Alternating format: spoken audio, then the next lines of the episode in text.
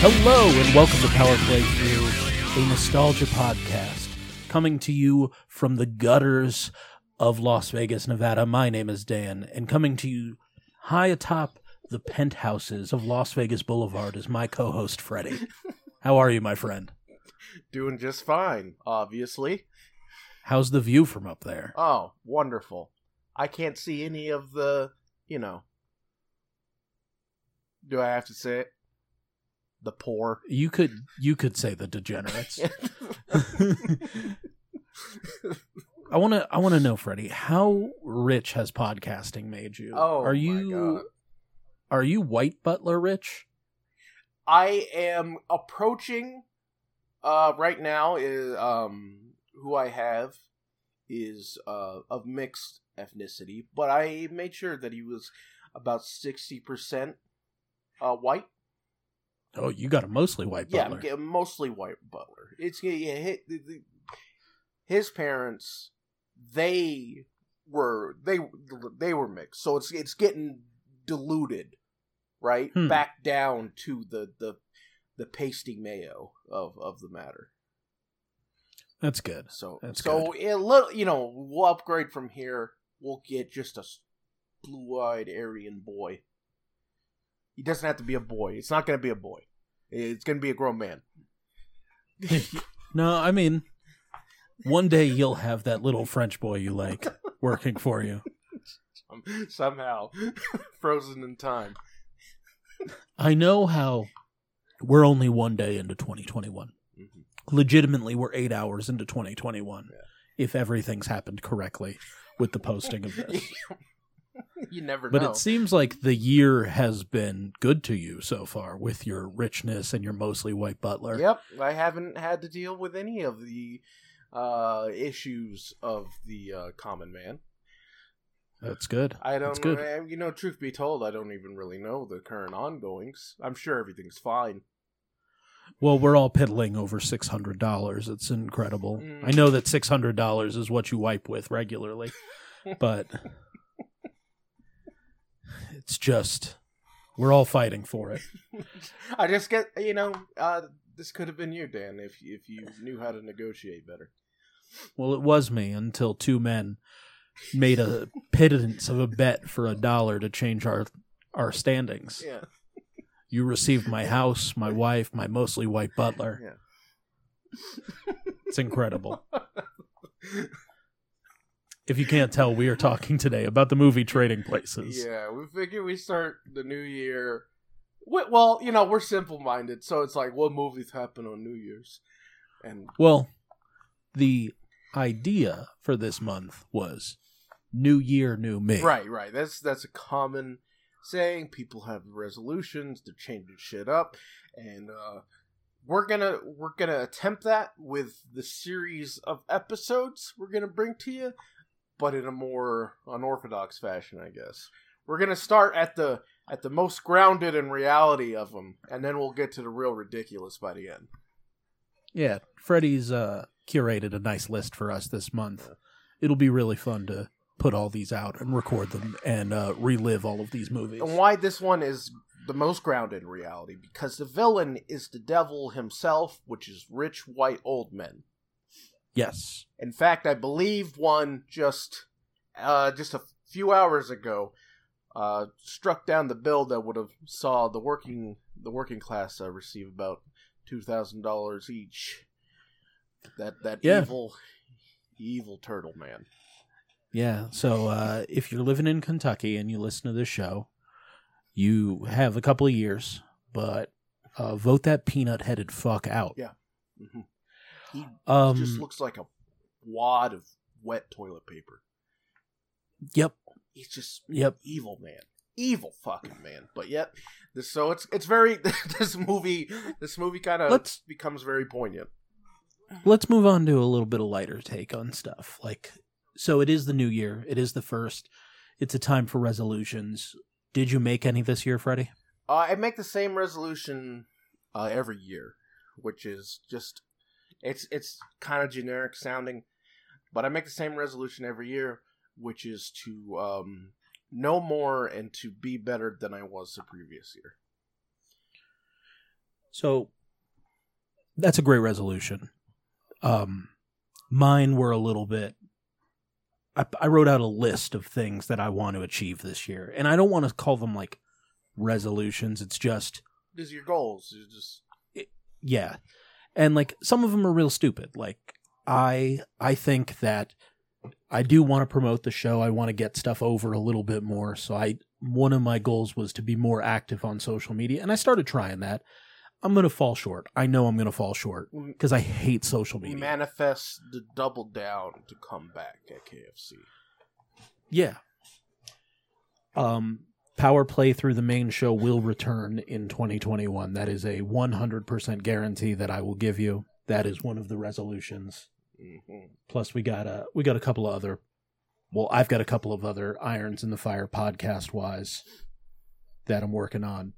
When that Invincible show comes out, you fucking better believe that eight episodes are going to be made, even if it's just me talking into the goddamn void. I think I just rebought the whole series in comics. yeah.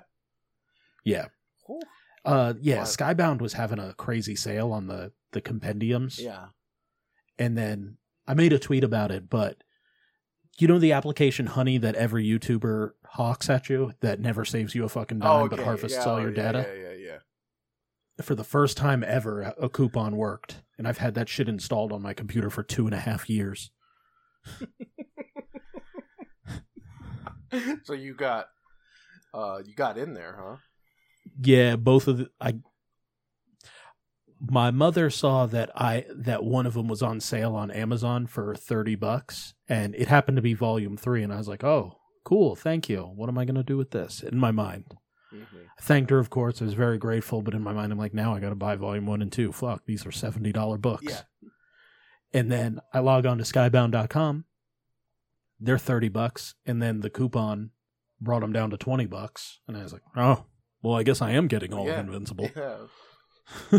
Well, that's awesome. So- and I know you're like, I mean, goes without saying you're a big, big Invincible fan.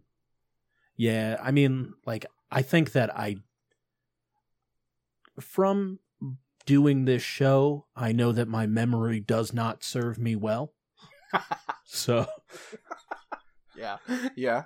So it'd be cool to re- So- so, it's gonna be like you're gonna get something from us. You're gonna relive uh, your favorite series. Yeah, my memory never serves me well. So, like, I am going to go nose deep into the Encyclopedia Invincible before, during, and after each episode while I uh, get ramped up to record that stuff. Right. So you do like a read along with the watch along to kind of like Yeah. see how it how it So- matches or whatever. Right.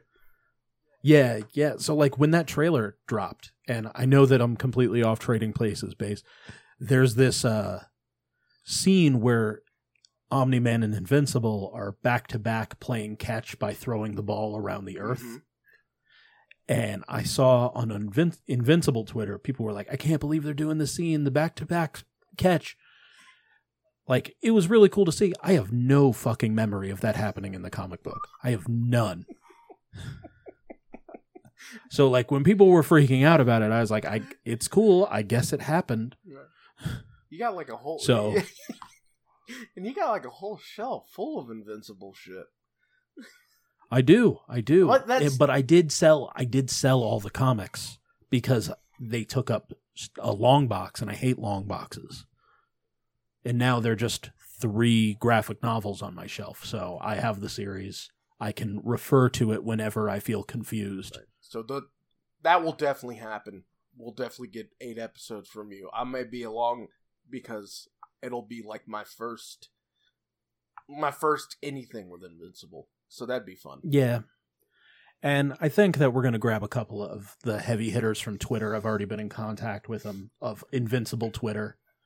And uh, I do have a long standing friendship with the the artist of most of the series, so we will uh, probably have him on to talk a little bit about Invincible. Awesome. But I know that he's not a big podcast fan because he's got a little bit of a speech impediment. Gotcha. So I'm not going to make any promises, hmm but we are going to ask him. Yeah, yeah, yeah, for sure.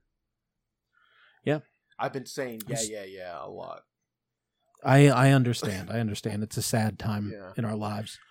Uh, you know, not to start the new year on a bad note, but we did lose probably one of the best workers in wrestling. He was WWE's Luke Harper, AEW, and every indie ever's Brodie Lee. Yeah. yeah. But uh, he passed on us on on December 26th, and I haven't been taking it well. I don't know about you. No, it hasn't been good, man. It hasn't been good. But what's been nice is, you know, obviously the outpouring and everything that I see from both Bray and um Harper's uh little messages. God, those unzipped me. those unzipped me real bad. Um, I didn't get to see Rowan's message, um, but the what I was surprised about was how close he was to Big E, because Big E has made nothing but posts Yeah, about uh he's just about he's just talking about his Uh, life. Yeah, about Jon Huber and like what he meant to him as a friend and things like that. And like you know there isn't a single person in wrestling that has a bad thing to say about him. It's and uh, it's it's it's really unfortunate that we lost him. Uh it's like oh you know we can keep going on and on about 2020 2020 2020 yeah yeah i mean it just fucking sucks. And but this one is uh, couldn't couldn't go out quietly you know? Um this guy i love my big men. I love my big men in wrestling so ah, you know i was quite enamored with him and he's definitely one of the best big men of this um of this generation. And clearly like i mean if you only know him from wwe which isn't isn't an issue by the way you know i think they mishandled him towards the end as does a lot of people but you wouldn't know him otherwise for the majority of people you know i know i certainly wouldn't have i've heard, i remember like seeing him in um a couple of pwis yeah back when I would get those, back when I would get magazines in general. but I would, I would, I saw him a couple times in PWI as like people to look out for and stuff like that. But it wasn't until WWE where it's like Luke Hart, look at this fucking, you know, giant, deranged looking man, you know, throwing out these sick discus lariats and stuff like that. But, um, yeah, I mean, like, obviously, um, we're talking about, you know, a comedy film and all that that that on our s- s- silly little theme for the month. But for sure, want to give a quick, just you know, yeah, yeah, yeah, yeah yeah yeah yeah. and you know what um watch his last match in aew the dog collar match with cody uh he'll go out he goes out the way a wrestler should looking at the lights Mhm. but uh it sucks that he lost to cody but i understand why Yeah. It makes a it Um, makes a lot more sense now, man. I was pretty mad about the clean loss, but um clearly there you know, you never know. You never know what's going on. I know I have a favorite Harper match. Do you have a favorite Harper match to make to let people watch to make sure people watch? Uh let's see. Well, um it probably has to be uh Shield versus Wyatt's what was that, 2014 Hell was that Hell in a Cell or TLC? TLC. No, it was Hell in a Cell Two- because uh, my top Harper match is going to be Harper versus Ziggler ladder match at TLC 2015. That match does not get fucking talked about, but that is truly like one of the best ladder matches in all of WWE. Like fuck Yeah. me, that's a match right there. But that 2014 Shield versus Wyatt's, I mean, I saw that at the Sam's Town. So you know, in a room, We were there together, I think. in a you know room full of full of full of full of greasy Full nerds, marks. full of greasy marks. Yeah, on and we got a projector, and we're just watching this. You know, we're not even there, but the energy of that room that was like such a.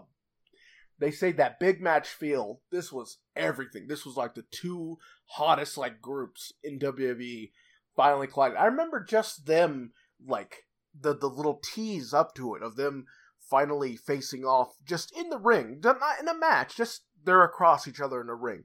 Here's the Shield, here's the fucking Wyatts, and just people chanting "Holy shit" without anything happening because it just Yeah. and a genuine one, a genuine "Holy shit" chant, not one of those just uh, like not one of those ones that are kind of like thrown out for the sake of hype, but this was like a genuine. We can't help ourselves. We gotta make noises like chimps right now because this is the coolest thing we've ever seen. That match is fucking incredible. Just it is such the hottest fucking crowd.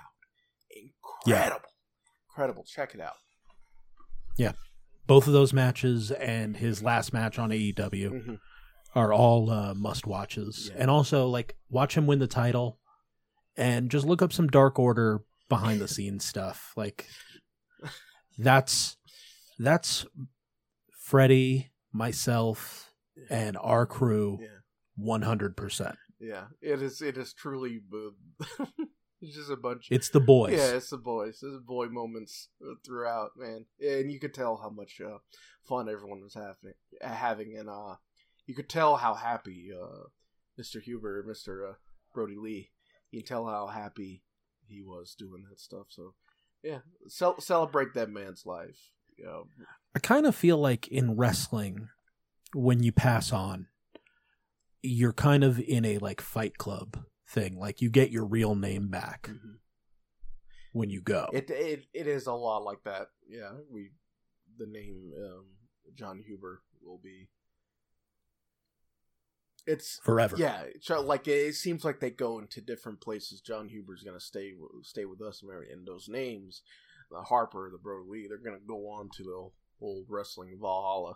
You know, um, And if AEW doesn't change their Wednesday slogan to "It's Wednesday," Yeah. you know what that means. Fuck you. yeah, for sure, for sure. Right. Well, it's Friday, and you know what that means. It's time for Trading Places here on PP. Trading Places is a 1983 American comedy directed by John Landis, written by Timothy Harris and Herschel Weingrod. It stars Dan Aykroyd, Eddie Murphy, Ralph Bellamy, Don Ameche, Denholm Elliott, and Jamie Lee Curtis. We could go and do a play by play of this film, but essentially the film tells the story of an upper class commodities broker and a poor street hustler whose lives cross when they're unwittingly made the subject of an elaborate bet to test how each of their lives will be if the circumstances are swapped for a dollar. This film. When when did you first see this, Dan? Um I have memories of it being played in the house when I was a kid Mm-hmm. because this movie came out in 83. Yeah. And I was born in 86. So I want to say that my father, who will do anything to see tits on TV, like it probably played in my house a lot. Yeah, So, like, my first memories of it are probably in the beginning of my memory. Like, I remember it in like 90. I remember it in like 92 ish. mm-hmm. And then I saw it for myself probably in 99, 2000. okay, yeah, and that's probably the last time I've seen it. Now, like with my like don't watch movies more than once, Dan Aykroyd's one of those actors that has like a special place in my heart where I'll watch something with Dan Aykroyd in it just because. yeah. Like there was there was some kind of Dan Aykroyd marathon on yesterday. Cuz uh, I sat down and Ghostbusters 1 was on, and then as soon as it ended, Ghostbusters 2 was on, and then as soon as it ended, Blues Brothers came on. That's a good time. And I was like, I was like, what is happening? yeah, Like, I've never heard did the it. world not want me to get off the couch? they had to they had to keep universe had specific plans to keep you right there. With- I would have died if I went outside. I think. yeah, I think that's yeah.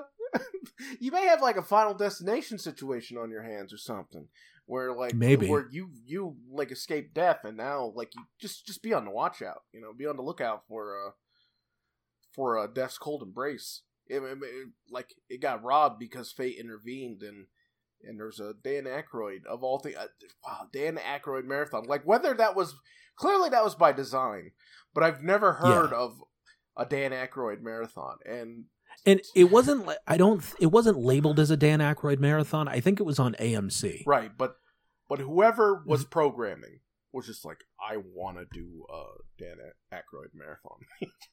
Like I got. I told myself like I wasn't gonna pay attention to what came on after Blues Brothers. yeah, But like you have to assume it would have been either Blues Brothers 2000. But like if they would have put in nothing but trouble after that, yeah, man, I love that movie. my day would have just been fucking Uh, done. do you, do you you a fan of uh, Doctor Detroit? Uh, I don't exactly know what Doctor Detroit it's, is. It's a Dan Aykroyd film. No, I haven't seen it, so I'd have to. You, you check it out. I think you would enjoy it. Yeah, I mean, I have a bottle of Crystal Skull vodka, and I don't even drink. yeah, this film, like I think, like I was talking to you, like you know, before we started, that I think I was about fourteen when I truly like sat down and saw this for the first time because it was there. Like you said, it's kind of like in the memory, and it's in the background, right? But I didn't actually watch it until that age, until I was about 14. And then I Yeah. kind of had a rediscovery of it in my uh, early 20s. It was definitely one of those movies that I didn't watch until like we were getting high in Noah L. Ross's garage in high school. like the dude had uh, two couches and a TV set up in the garage. I know that life. and like the parents didn't park in the garage and it wasn't it wasn't a like converted garage to be a hangout room it was just a garage Right. with uh couches and like carpet and a fridge and everything that he found in the dumpsters of his apartment complex That's exactly what we did with with mine. So I know that I know that life intimately. yeah so it was just the like hangout room Yeah. and like we were drinking and and like watching movies, getting high, watching wrestling. It was wonderful. But that was one of those like Noah's garage movies. it that's a good hmm, I like that.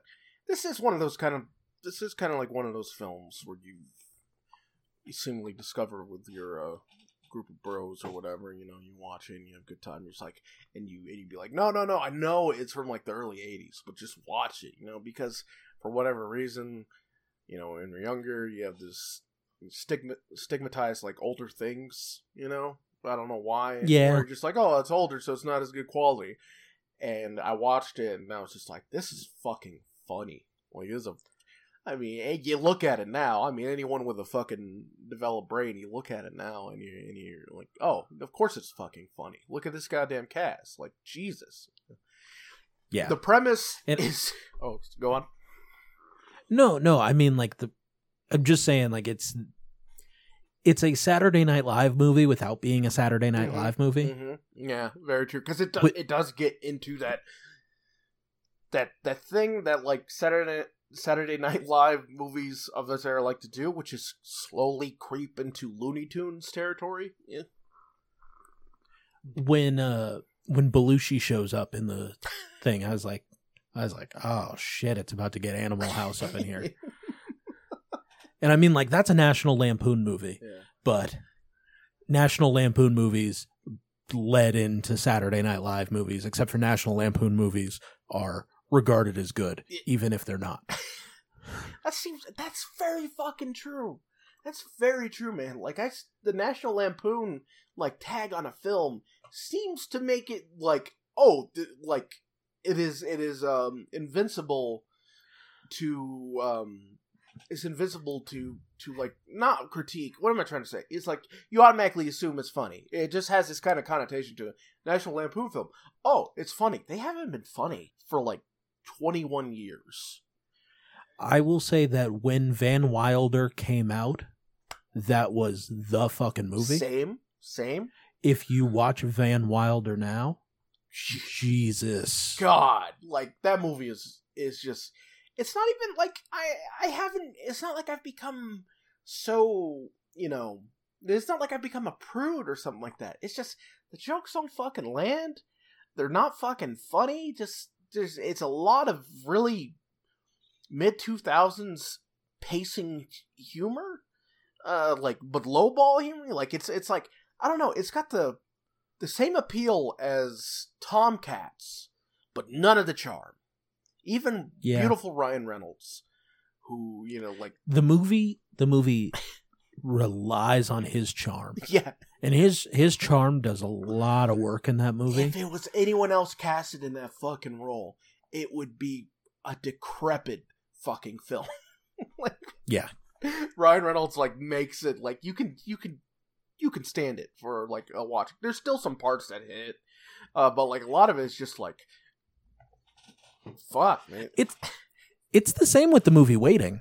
I mean, like that That's movie's really not that good. It really lies heavily on Ryan Reynolds' charm. Yeah, yeah, it's true. Like it was when they were trying to make Justin Long a leading man, and then they realized that's not happening. Yeah, I liked the film. Um, accepted. Is that what it is? Yeah, accepted. That's Yeah. That, that stars Justin Long, and I like, and I like that film. But that film, and along with Waiting, you're just like, why is this guy like the? Why is he portrayed this way? He it just doesn't fit. It doesn't fit. He doesn't fit as a cool lead pro tag. You know, nothing against Justin, Long had Jonah Hill in that movie at like the beginning of Jonah Hill's. Yeah, but yeah, like the I will say, like comedies of um, the '80s, despite their problematic things, which they're definitely in here, um, there's like a difference somehow between like the problematic couple of areas in this film versus the the problematic areas in say Van Wilder. Maybe it's just because one is just so like it's not said from a point of ignorance. This is supposed to be the cool people being problematic, whereas in this one, it's just like, oh, look at this fucking idiot, you know? Well, I mean, in Trading Places, the problematic things, other than uh, Dan Aykroyd's blackface portrayal, Yeah. um, it's problems that are. I think that it's just like perfect to talk about because it's problems that have been coming to a head in this country for so long Mhm. with uh the rich old white men playing games with us like we're pawns in their lives. this film is like, like as outlandish as a pre, um, as outlandish of a premise as it seems. Like I'm not joking when I said this is the most grounded in reality of the film of the the episodes we'll put out and their subject matter because like these fucking white guys like it, it's this shit's real like everything that, that that like happens is fucking real and they the dukes the villains they actually prove systemic racism they they they prove uh the I mean, they're the Koch. They're a fictionalized version of the Koch brothers. yeah like they they, they like it this this movie like i don't know it maybe maybe it is the whole like you know seeing once you're once you're awake and once you're fucking woke you know you just see things you know with a different set of eyes and you're noticing all these fucking things but this film it uh it, it uh debunks the whole like without even trying it debunks the whole pull yourself up by your bootstraps fucking mentality this country has because inherited wealth is the key to success, not your fucking work ethic. The only thing that wasn't believable, like truly believable in this movie, was that Dan Aykroyd's character uh, got thrown in jail for a small bag of PCP in his pocket. As an affluent white man, yeah. they would have said, All right, we're going to take the PCP. You can take off. Make sure you make your court date. I I thought that like I thought the same thing, but I also think that maybe it was just the the Duke's doing.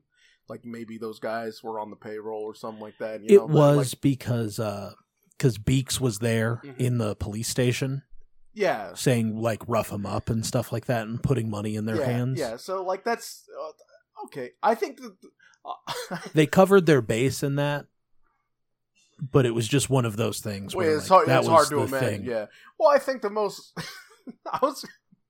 I thought you were gonna say uh, Jim Jim Belushi, uh, Jim Belushi's character in his gorilla suit, how it gets put onto um, Beeks and taped on there, and then like no one notices that's a that's a that's a man in a gorilla suit. I thought that's I thought that's what you're gonna say the most. No, unbelievable. no. You know, no, that could happen. That could happen. You could No, you could they they they portrayed the two guys handling baggage well enough for me to believe that they wouldn't know. That's. You know what? Yeah, you're right. I didn't. I hmm. didn't think of that factor. the The boys were chilling with the gorilla, Yeah. which I'm sure a gorilla in a cage in the back of in the luggage cart of a train, which I'm sure is not temperature controlled. Yeah. Going through Pennsylvania to New York is probably freezing fucking cold. Yeah.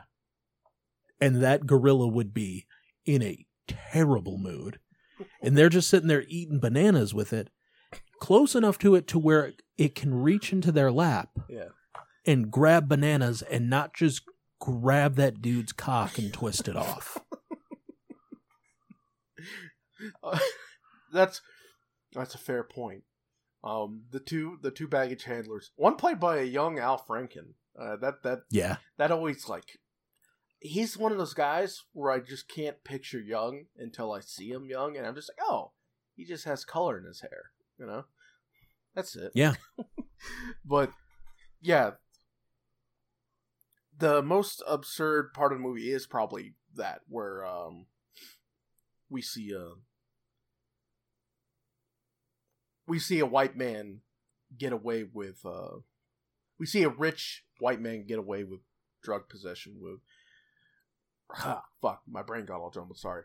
A rich white man not get away with Yeah, drug yeah, possession. yeah i think that you're probably right. That now that i've now that you brought that to my attention the factor i didn't consider which is the high high off their tits baggage handlers i could see, i could very well see a man being taped up as a gorilla in a gorilla suit and like and and gagged inside and so he can't remove the mask he can't do anything right pass off as a gorilla to these two specific baggage handlers so i think you're right i think dan Aykroyd playing a rich white man not getting away with drug possession is a little out there that's that's fair And then to take it one step further, when the two gorillas in the cage get to New York, they portrayed a New York dock worker pretty well. One gorilla, two gorillas, who gives a fuck? They're in love. Let them fuck. good for Beeks that like a gorilla isn't crazily like endowed or anything they got real small cocks like in proportion to body so I mean, you're still he is still getting raped by a gorilla. That is one Well- of the problematic things in this film.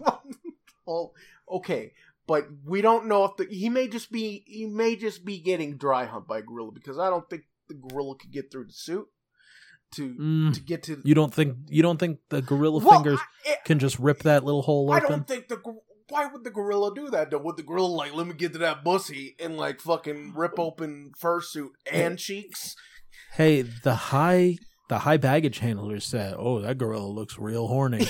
he was really horny. We know that, but like I think I would now, think about the amount of strength you have when you're horny. Mhm. Think about what you do when you're horny. You just rip at that huge dick of yours.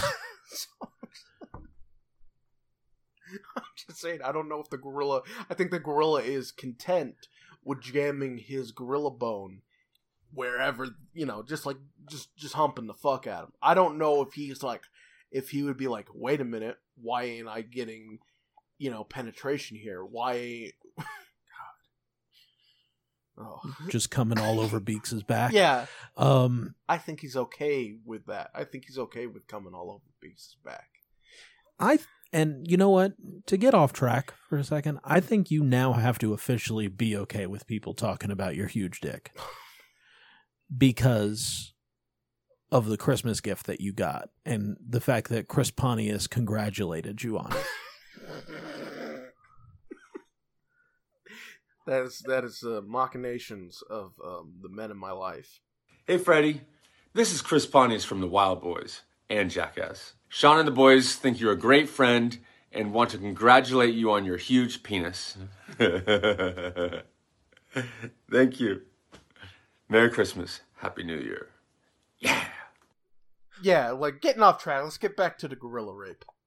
Um. Well, let's talk a little bit about Trading Oh, Places because okay. we're about 40 minutes into the podcast. Okay.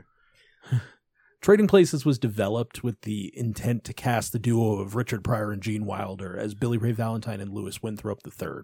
Did you know that?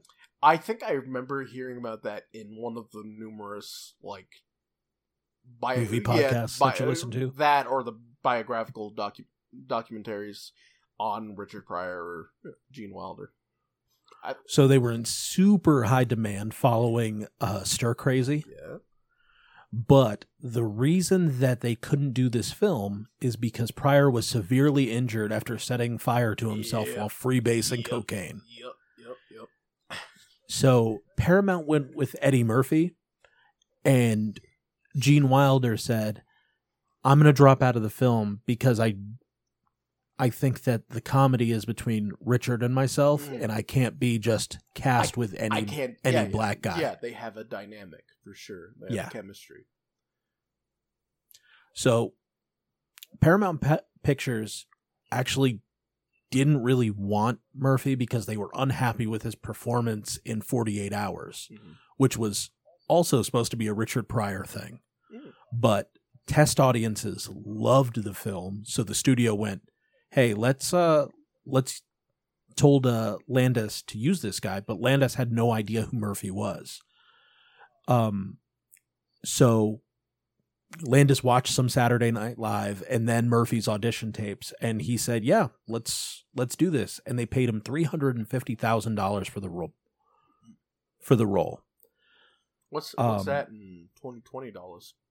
uh, it is one point one million. Okay. That's how much inflation has hit us in those forty years.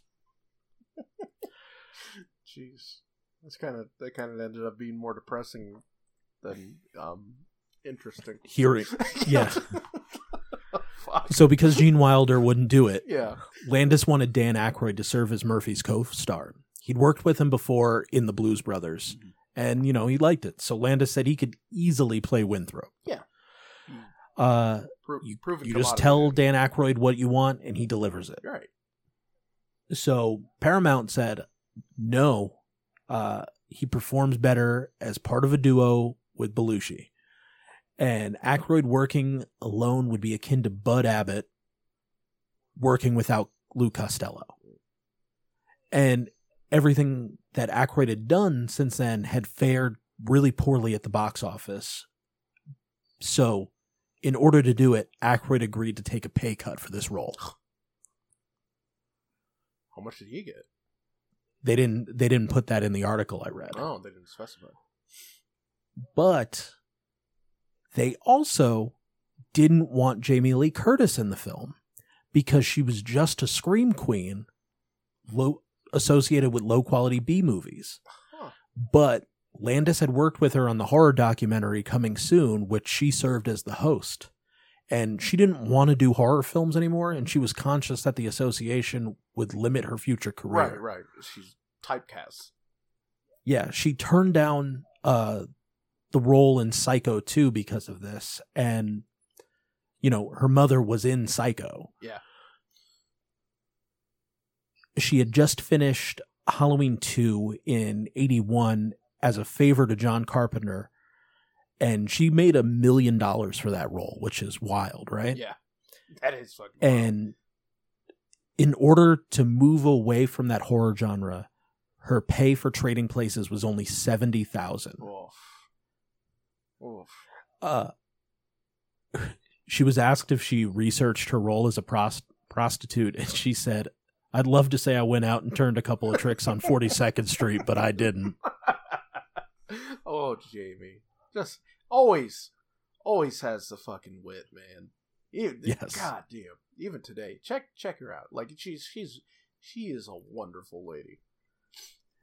And uh, she had long hair when she was cast, but the costume designer Deborah Nadulam Nadulum ah Deborah Landis, Mhm. she uh she suggested cutting her hair short for the film, which I mean, like that's her look forever now, right? Yeah, yeah. They kind of yeah. That's interesting. I didn't think about it, but yeah, she didn't have short hair, and um, she didn't have short hair in Halloween, so I never thought of that. That like where it happened, where her with the short hair kind of became synonymous. You know, it's just like I Yeah. mean, she just fucking wears it so well. She has like perfect. She is short hair. Yeah, she had perfect fucking.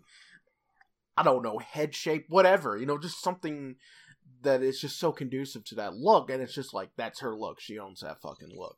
Jamie Lee Curtis And boy, young Jamie Lee Curtis is she hot as fuck in this movie. Oh God!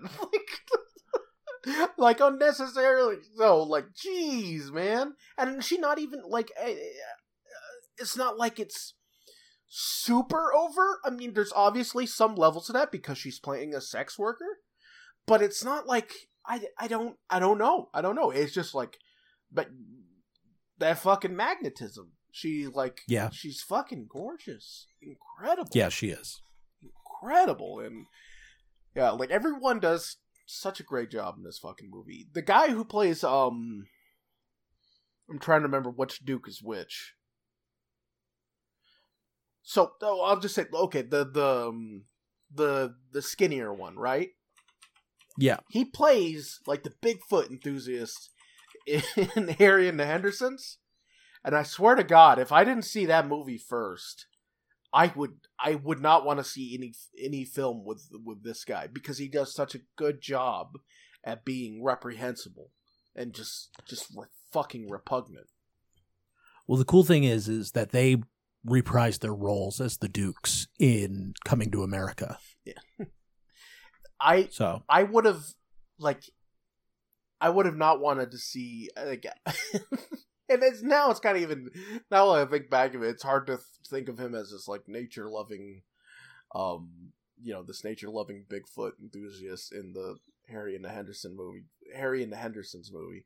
Because in this one you know it, it's uh, ooh, ooh, and very uh I get it is a pivotal scene, but there like a pivotal scene where he drops he drops a very unsavory word. Um Yes. So it's it's I guess what I'm saying is just kudos to him for being so goddamn convincing with it. It's a little bit like it's a little bit like um Stone Cold in The Longest Yard. Where I was just like he just seems a little too comfortable saying that. But I I I it's the benefit of doubt. I know who Stone Cold really is. You know, I've listened to his podcast enough and his um his uh political opinion and all that. I know he's not that, but it's just like one of those where you're just like, Jesus, you make me uncomfortable. You're like you you Yeah. you're, you're doing a good job. So since I do know that neither actors are that way, you just give him kudos for being a really really hateable heel. talented actor. Yeah, Uh, yeah, being a talented fucking actor. so principal photography for this film began in Dece- began on December 13th, 1982 and the budget was 15 million and it only really had two locations here in Philadelphia and New York City. The script underwent minor changes throughout filming, but improv was encouraged. And why wouldn't it be Yeah. when you have Eddie Murphy and Dan fucking Aykroyd? Yeah, I'm sure that was just.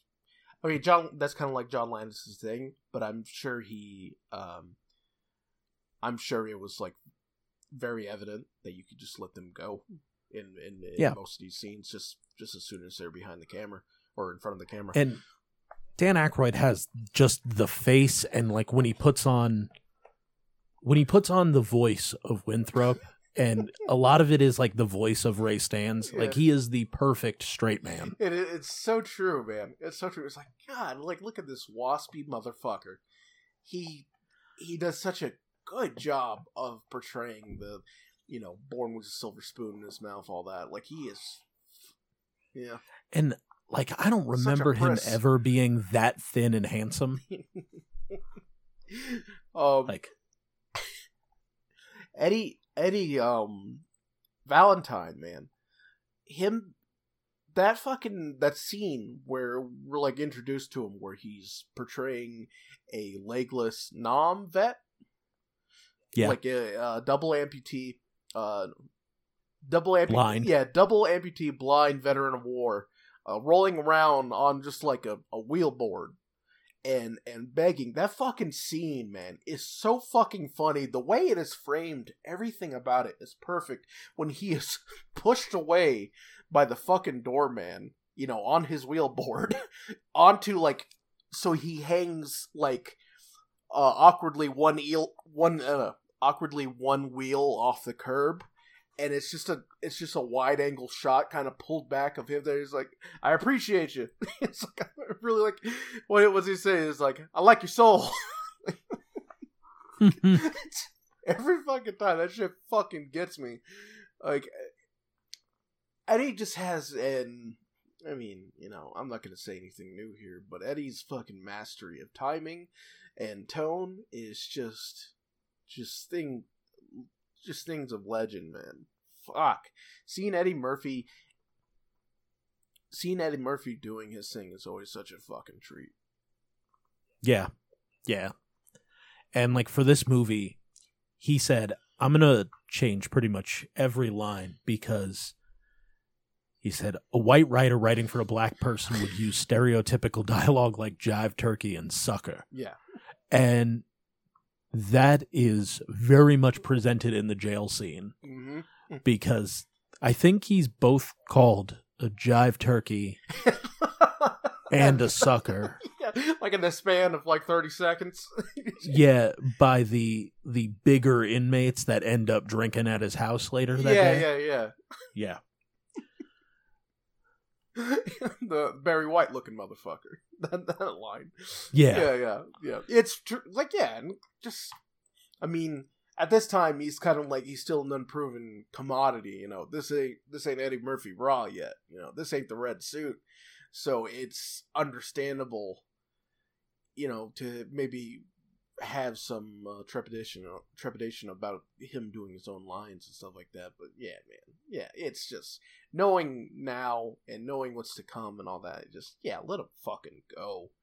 He's so fucking good. Just both um i like dan brought up a good point before we started recording that i said like months ago it's always going to be hard and we'd like to avoid them when we do movies like this kind of like proven comedy classics it's because there's literally nothing we could bring that would be funny or like you know as funny or funnier there's nothing we can really I mean, yeah, we were like, oh, gorilla rape. Talk about fucking gorilla cock to body ratio. We could talk about that, sure.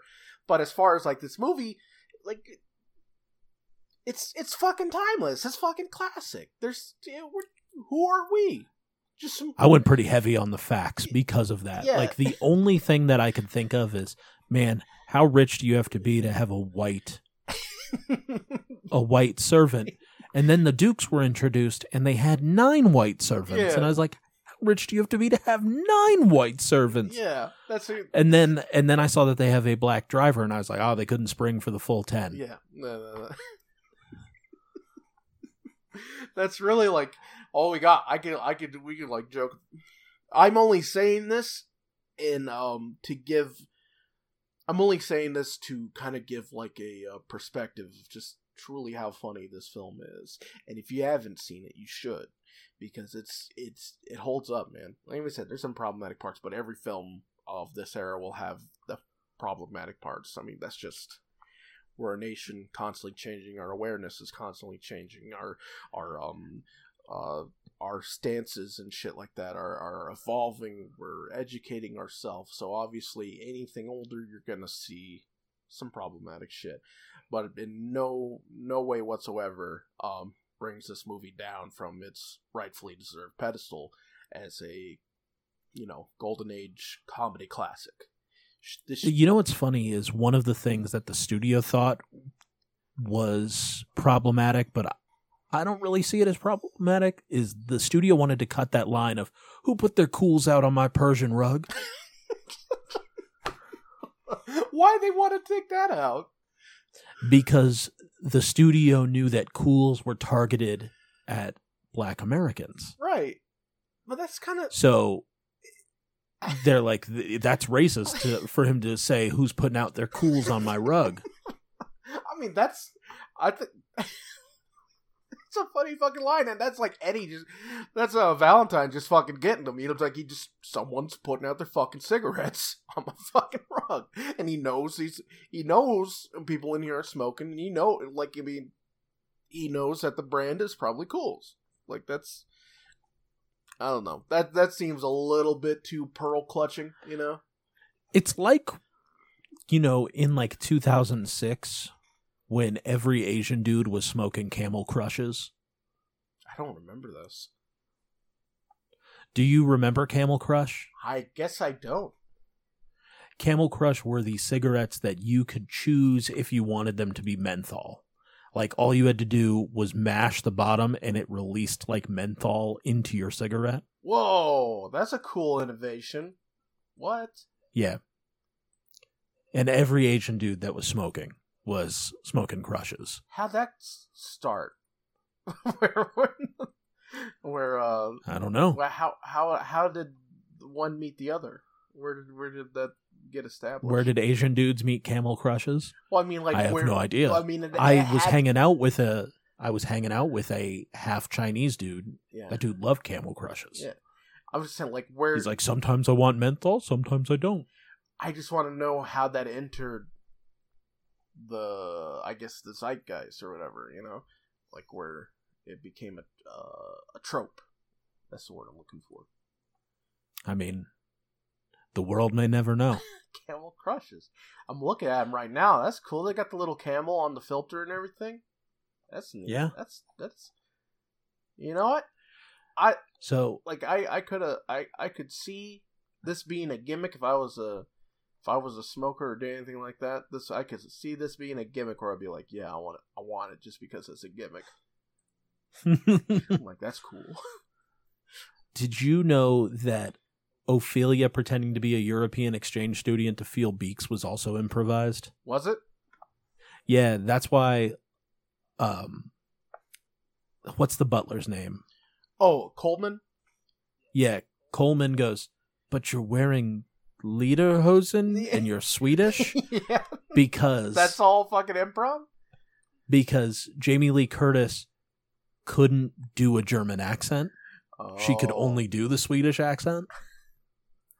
So like, Holy shit! yeah. So they just made it into that's fucking good. Um, see, So in the summer of 1983, June through September, it was predicted predicted to surpass the previous year's record ba- breaking 1.4 billion in theater tickets sold. That shit ain't nothing in 2020. We do that per movie. The season featured expected hits just like um, Return of the Jedi was coming out, Superman 3 was coming out, and Octopussy did. 40 films were scheduled to release over the 16 week, week period, and studios were strategizing their releases to avoid damaging their own films by like pitting them against each other. Right. Speaking of that, uh, when Muppet Christmas Carol came out, so that's a Disney movie. It was up against Aladdin and another Disney film. Home Alone, it was up against Home Alone 2 and Aladdin the week it came out. oh, So like in Disney's eyes, Muppet Christmas Carol failed, but they fucking set it up to. Yeah. Different that's, different that's thing that we can interesting. talk about. That's very fucking interesting. They they they, Yeah. they kneecapped their own film. we could do a thing on Muppet Christmas Carol next year. Yeah. But like they kneecap their film, yes. Um I'm looking. so Param- Go on. Paramount released Trading Places at the start of the summer because they were expecting it as a comedy to do well, benefiting from being in theaters longer. Because comedy films were considered counter programming that attracted audiences who had already seen all of the major film releases that were mainly focused on science fiction and superheroes. Hmm, sounds like 2020.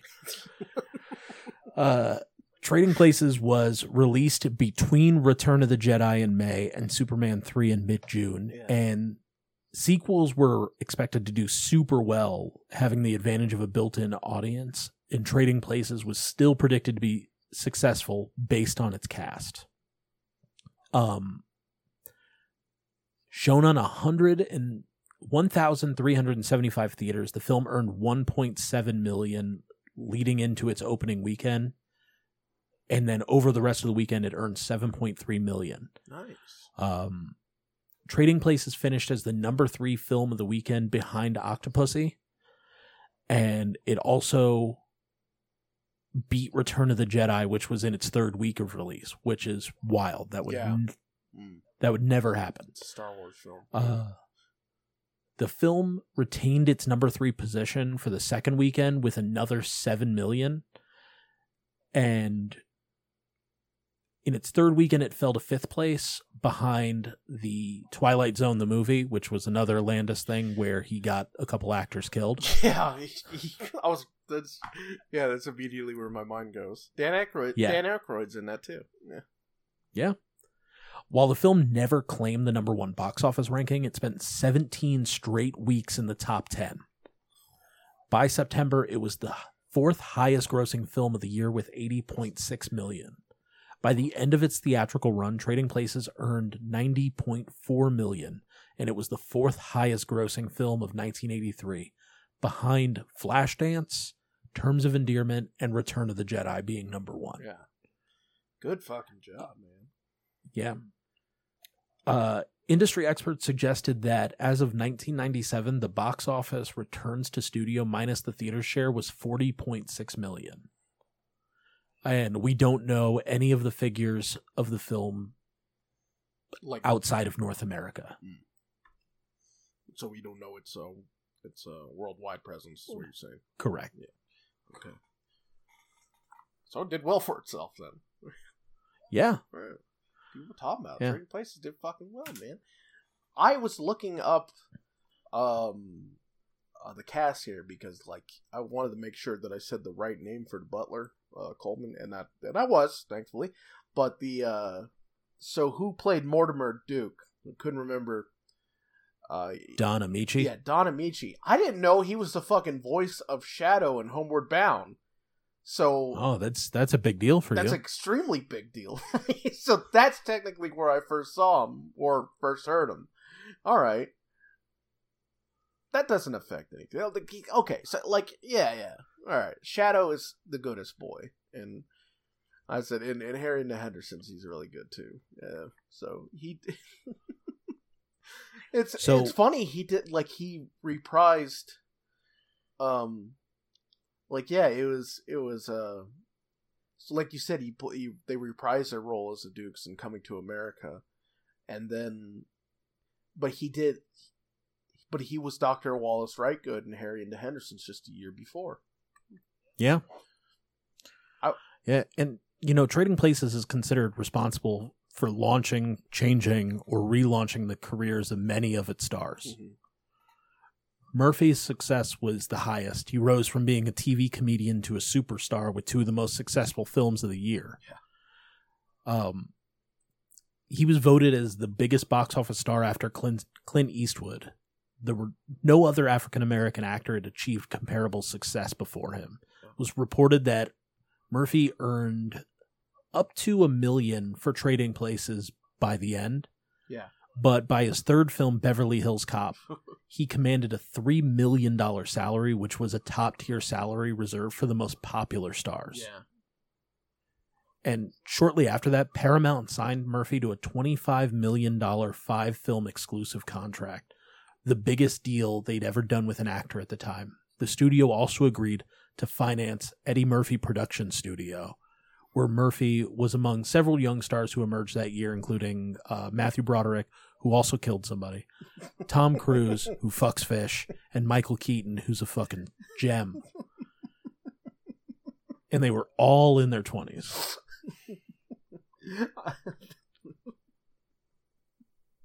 I don't. I shouldn't be laughing at. uh I just. I don't know. Maybe I just really appreciate that. That's like that. Sh- that um. Both of us, like I think, like everyone in our friendship circle, pretty much has to mention that that That Matthew Broderick killed somebody. yeah, that Matthew Broderick. If he's brought up, we're like, we'll, we're, before we start talking about Matthew Broderick and like the films we like him in or whatever, we got to put that little buffer. You know, he killed somebody, just so it doesn't. You know, like we can't let that be forgotten because nothing happened. You know, nothing, nothing came of it. It's like uh, it's it's. I don't want to. No. Oh fuck. That was inter- uh, encroaching a. Uh, a ginger area because I was like, it's kind, it's kind of like Jimmy Snuka, you know. It's like Ugh. before you start talking about Jimmy Snuka, you go murder. That's a murderer, and then you go like, you remember the time he jumped off the cage in Madison Square Garden? I mean, you didn't because neither of us were alive at that time, but you know, like, like shit like that. Matthew Broderick is like. Before I He start did kill someone with his car. he yeah, he committed the vehicular manslaughter. Um, but I really like Thief and the Cobbler. you know, like it's oh fuck, Matthew Broderick. You know, Godzilla film.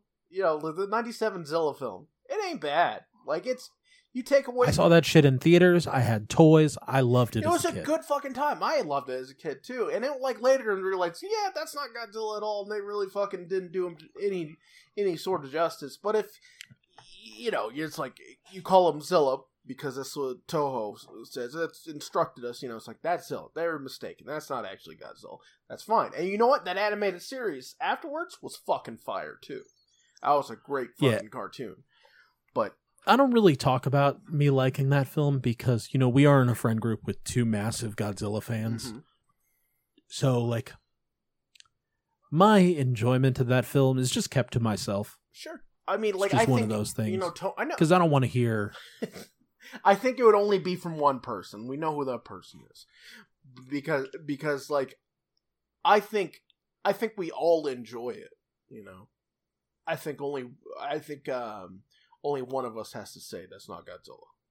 Know, It's like hey, Yeah. it's still the movie's called Godzilla. Yes, that's Zilla. I recognize his official name. That is Zilla. Sure, no problem. But um, But I had a cup with that motherfucker's head on it. yeah, yeah, exactly. You get back to it's like those toys were so fucking sick. I had so many of the the hatchling ones because there was like three different ones. There was like a red one, a green one, and then like an orangish one, and they all. You remember when Pizza Hut had a kids meal? I do remember that. Like you get a little personal pizza. Yeah, A little personal pizza. You got a cup with some drawings on it. Like the best. I remember the X Men the animated series ones with the Jim Lee art on the cups. Hmm. But they did the Godzilla one where you got a Godzilla puppet. You remember the puppet? I do remember the puppet. Yeah, you got that with the K. You got not with the KFC. That seems like it'd be a KFC toy. They always did like the bigger puppet thing, Yeah, but it was with the Pizza Hut kids meal. yeah. Because KFC had the premium kind of toys where they they put the they like they had the kids meal and then they had Where the toys were an upcharge. Yeah, the toys were behind a paywall, and that's how you get your Pokemon plushies. You know, that's like it was always set up like that for whatever reason with KFC. Love those Pokemon plushies. Love the Casper puppets. You know, Casper puppets were bath toys for me. Yeah, yeah. So, well, oh Yeah. we're talking about trade. We were talking about uh like what this did with their successes. So like after uh murderer Matthew Broderick and everybody got their like starhood, uh it led to like a shift in focus from making films targeted mainly at children and to like start to get to people in their teens and late 20s. Mhm. But Eddie Murphy getting famous so quickly led him to leave Saturday Night Live because he just started to hate it because he thought everybody resented him for his success. Mhm. And in one way, I agree with that because I kind of see Saturday Night Live as like the Monday Night Wars wrestling, where it was like this motherfucker's going to take my spot. Mhm. Mhm. You're, And I you're- think that they still feed into that uh, environment. you're fighting for your spot on the card. Yeah, yeah. I feel you. who gets the like the surefire funny fucking bits. You know, like who's who's gonna get you know, uh who's gonna get let's say think of a and because everybody's a writer, everybody is a booker on uh, Saturday Night Live, that they're always trying to book themselves to go over on Eddie. Yeah, that makes I could I could see that. I could see that. Because there is a certain disparity between skits that, you know, you can all recognize and and depending on who's in it, uh well it's it's like chances of going over may increase or decrease. Yeah. Because, you know, you have like you said fighting for your position on the card, you know, you like you who's going to get more cowbell, right? And who's going to get goat boy? you know, like, Yeah. like I have a I know a few people that are fans of Goat Boy, and I'm I'm, I'm um I have no problem with Goat Boy. I laugh I laugh at that too, but there's clearly a difference. There's clearly a fucking difference there.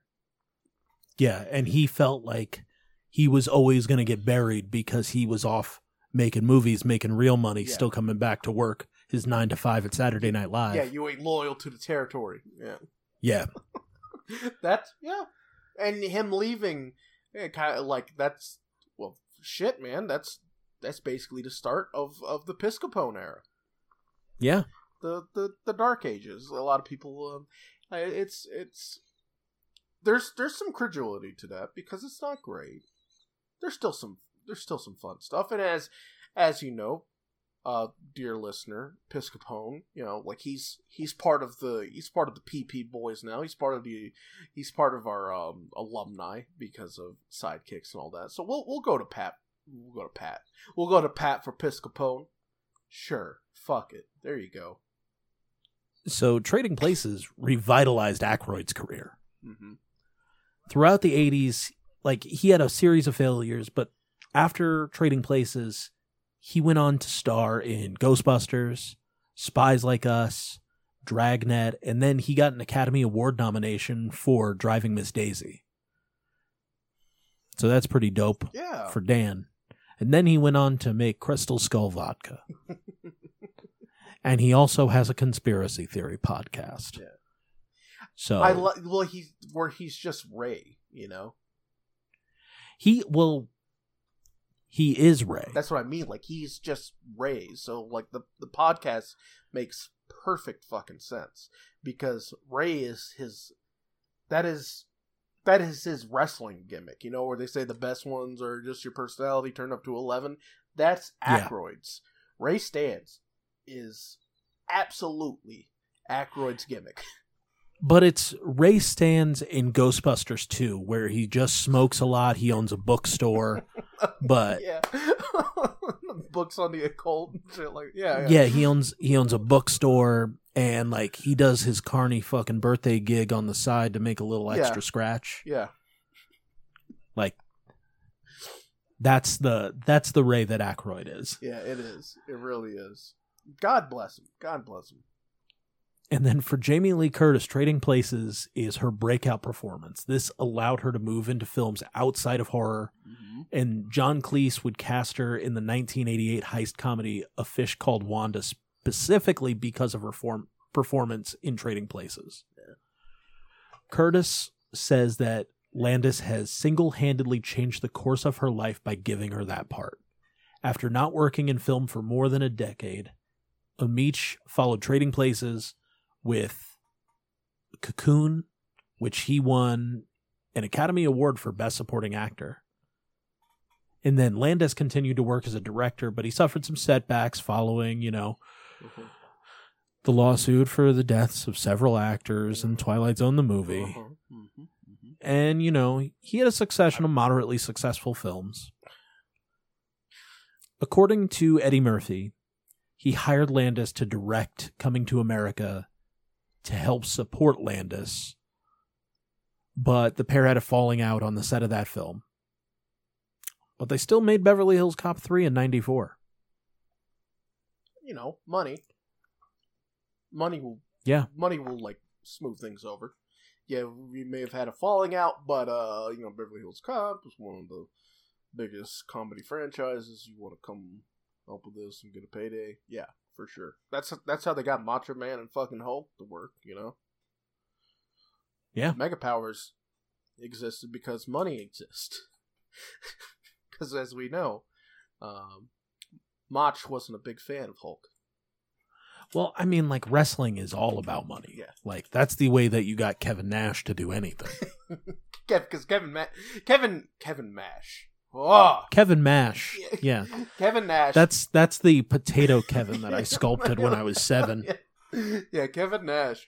Uh, big sexy. That is big brain right there. That's that's a fucking genius right there. That man.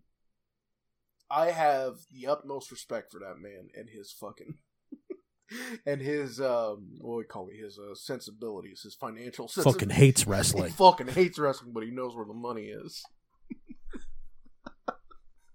Kudos to him. But yeah, I mean, like Jamie Lee Curtis, like like you said, like it was all horror movies, and then after this, like she started getting roles, and and she started getting roles in in a bunch of different things. Uh, fucking actually one I'm looking at here at the IMDb because of course we're looking at the IMDb. Uh, Tall Tales and Legends. I remember watching that on its reruns, uh, where she played Annie Oakley.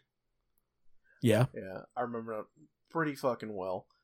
Uh, but her, um, yeah, her like you could just follow here year by year, just you know, like you said, Fish Call Wanda, Blue Steel, uh, she fucking uh, Queen's Logic, My Girl. Like she gets the fucking once she gets into fucking True Lies, man. Helen fucking Tasker, Lord. Yeah. I like that's what made her um uh True Lies. Let me rephrase that. I think True Lies, even though it has like one of the sexiest fucking scenes like I've ever seen with her doing her fucking undercover uh striptease thing, Yeah. where where Arnold's watching her in the dark because he God oh my god that's another fucking movie where Arnold is supposed to be playing like an everyday guy. At least this one makes sense because he's secretly fucking an undercover super agent. But how would you not guess that? You know, why would you think this guy does like computer programming or whatever? Look at him. But um that's like the that's like the movie where I think like a lot of people got their boner for for uh Jamie Lee For Cur- Jamie Lee Curtis. Jamie Lee Curtis, but I I I I gotta say, man, I think Trading Places beats it out. And yes, I mean that as a fucking pun. I mean, I mean, like, you could be, you could say it's because she plays a sex worker and you're imagining her like that during the movie. But, like, the sex worker thing, part of it is kind of brushed under the rug for the most part. Like, she gets paid to pretend to blow him for a second. Yeah. And then she shoos away a John to take care of him. yeah, And that's it. yeah. It, it you would think that it would show it in a more um unsavory fashion, just because the opinion of sex workers at the time. But Yeah. she's just she's portrayed as a very smart, you know, um, very She's a sex worker that has saved forty two thousand that her pimp hasn't beat the fuck out of her and taken. Yeah. Well, she says she has no pimp. She's like a freelancer. Oh, So she's she's shown as independent, strong, fucking smart. but but she's a prostitute without a heroin addiction. Yeah, she which is insane. because it's because it's eighty three. you know, it's like Yeah. Oh, but yeah, she's just she's got her wits about her, and it's the whole sex worker thing is there. But like I said, it's not played up in the stereotypical fashion. Instead, it's just like this woman has her shit together. She's she's fucking incredibly smart. She's crafty, you know, and now she has her investment. She literally calls Winthorpe her investment because she takes care of him throughout the film after that, you know. And of course, since it is a heteronormative movie and all that, you know, they have a, um, you know, they have a love that blossoms, but it's not forced. It's pretty nice, you know. But um, yeah, I, It does just kind of happen. It just kind of happens. It it just kind of happens, of course. But there's like at least there's like a little bit of warmth and showing where you can. There's stuff shown where it where like there's maybe there isn't stuff shown actually, no, but it's just a matter really. of their energy, you know, of the two actors on film. Like when he sees her disrobe for the first time and all that, and the way he's looking at, it, and the way she looks at him, and all. It's just there's a lot of tension there. So it's not it's not Jurassic World levels where it's just like we're gonna kiss now, you know. Yes. So, I mean, like you could also say it's that you know her investment's paying off, and she got horny for money, Yeah. and like that that discounts a lot of the character, and I we shouldn't say that. So we probably didn't. You may you might not have heard it, or you might have. I don't know. Who Um, knows what future but the Dan thing- will do? Is is that uh Kristin Holby's character? Uh, what's her name in this? Penelope Witherspoon. Yeah. his Winthorpe's fiance at the beginning of the movie. Now she fine, but she dresses like in that baby doll way, and that's a big like yes, but boner deflector. like she's also only in one other thing after this. She's in Manhunter Manhunter. in 1986. Who's in Manhunter? What's Manhunter? That's a very generic Uh, name. Yeah, I mean there's not really anybody that matters in it. I just want. Yeah, there's no one that matters. I just want to see if I saw it like on you know Cinemax or something like that. she was she was mostly a Ralph Lauren model. And she like modeled for Givenchy or I don't know how to say it. Chanel and uh Shiseido. But like she turns on Winthorpe the second he's hard up. Like she was she was so hot for him when he fought back against Eddie Murphy's character Mm-hmm. for stealing his briefcase, even though Eddie went, "Sorry, man, for st- Yeah. for bumping into you. Here's your briefcase back." But a black man was holding his briefcase, so he was attacked, which again hits so hard in 2020. This Um, I was talking to a friend that like this shit has been in front of our fucking faces like forever in media in music and all that. People have been trying to tell us. like people have been they they've been trying to tell us, and Freddie, I know that you're only half, but that half of you has made you partly deaf. that's true. I've like fully I fully understand that. I, I take full responsibility and uh I take full responsibility for the the the, the caucus half of me and uh accountable for certain privileges I've had throughout my life and it has made me a bit of a honky in in some areas. And it wasn't until like much later you know like in my mid 20s where I was really becoming socially aware of this shit because And as a true white, I take no responsibility and I say it's your fault for not telling me outright. it is it is your job to educate Dan. All right? Yeah. Not his responsibility. He I watch movies for entertainment. I don't need to be told about systemic racism in my entertainment. You keep that shit away from me. and when you Tell me about it in a paper that I'll put on the ledge and read at my leisure, which is never. it better make him feel good too. Oh, yeah, I can't be made to feel any kind of upset by truth. Yeah. Don't Like, don't say anything that would make him defensive. give it to me with a Reese's Pieces. He's not on trial here. not, not all whites. so yeah, like I mean, definitely, definitely, this shit has been going on for so fucking long in films and music and all this shit. It just show like just fucking 2000 was it? it must have been 2015. Um, I don't know what season of Orange Is the New Black it ha- like which season specifically happens, but a character in it, Pussy or Pussy, she dies when a correction correctional officer kneels on her fucking back in the middle of a a cafeteria fight and doesn't get offered. she screams that she can't breathe and she fucking dies. This happened in media. This happened on a fucking widely watched Netflix show. You know, just about 4 years ago. And we see the actual fucking thing happen in front of our eyes, like recorded and all that and you still got these fucking motherfuckers going, what did he do wrong? You know, it's like, why did he get into that position? Why didn't he fucking listen? This, it is, this shit is mind melting. This shit is brainwashing. Like, fuck. Like, I know social justice warrior and getting woke and all that shit is nice, memeable fucking things you can use to defensively explain away why you feel guilty, you know, but like it's fucking real, man. Back in 83, we're like same problems.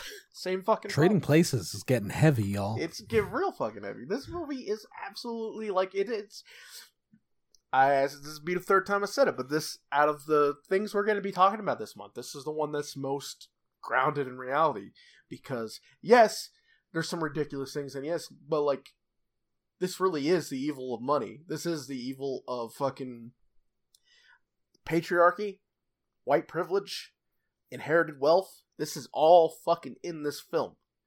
And it it exemplifies that. I mean, it's extremely fucking funny. It's a it it's but it's it's fucking real.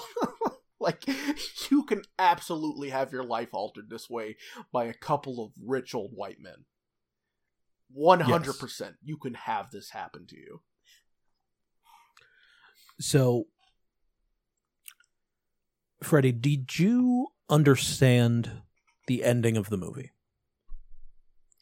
The stocks part, no, because my brain Okay. don't work with All right. numbers. So, I I know like I get the gist of it, right? So they give them a fake crop report or a, cra- a Yes. fake like projection of the crop report. yes. So they would do the wrong thing in the in the stock exchange. So, So they could do the smart moves and make money where the dukes lose money.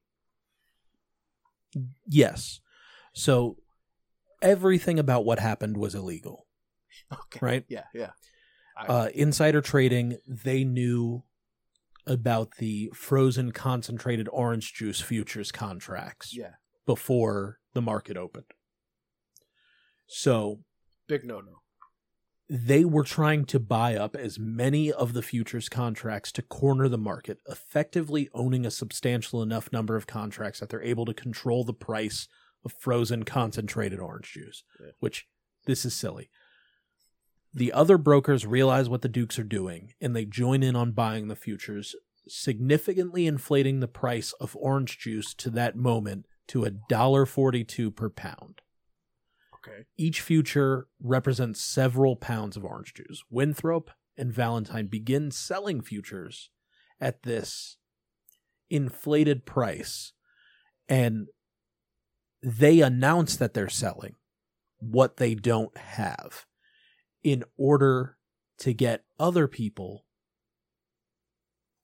uh they're believing that this is the peak price and that the contracts will require them to supply frozen orange juice in April, anticipating that the crop report will cause the value to rise far above $1.42. The other brokers start announcing that they're going to be purchasing orange juice that they don't own own at $1.42. The other brokers begin to purchase this non-existent orange juice futures from Winthorpe and Valentine at $1.42. Once the real crop report is published, indicating that the orange crop will be normal and there's no shortage in frozen concentrated orange juice, the value of those futures plummet to 29 cents a pound, which is when Valentine and Winthorpe actually buy up all the futures and then sell them to the brokers that bought them from them at a dollar forty-two a pound, which is how they made their money. Oh. you could have like Yeah. if this was like if this was a video format, this thing you do right here, you could have had the camera on me as I drooled during like the the, the whole I- if you wanna- explanation of that. I got if it. you want to, but, like, you- if you want to like dumb it down a little bit, um, they lied to the brothers, Mhm, drove up the price to a dollar forty-two. mhm. the annou- they announced that they were selling at a dollar 42 so everybody was buying it up telling them that they were buying up futures from them at a dollar 42 that they didn't have Mhm, so they were taking everybody's money up front mhm. right Right. and then once the price dropped down to 29 cents they used all of the money that they acquired from selling at a dollar 42 to buy it at 29 cents so that they had the futures to sell Right. to those people. So they said, We have this product. They didn't have the product, took all the money, and then bought the product and was like, Here it is. Bought it at a fraction. Okay. And and the uh, the Duke brothers, since all um what they say, all standing accounts are closed at the end of the day, they owed 394 million because they spent all of their money on expensive ass orange juice when it was expensive. Mhm, And they have to pay the price that they bought it when it was expensive. mhm. Even though now the orange they lose means- 394 million because That's they the bought it too expensive. Mhm. Okay. I think I get. I think I think I know uh now. In the years since the film's release, it's been reassessed in positive and negative terms, obviously. Yeah. It's been praised as one of the greatest comedy films and Christmas films ever made. Mhm. But retrospective assessments have criticized the use of racial jokes and language. Mhm. But in 2010, the film was referenced in congressional testimony concerning the reform of commodities trading designed to prevent the insider trading that happened here in trading places. So this film affected the broking brokering market in real life. Like the lies that this film weaved changed the way that commodities trading happened. That's wild, man. And oh, is that why the movie's called Trading Places?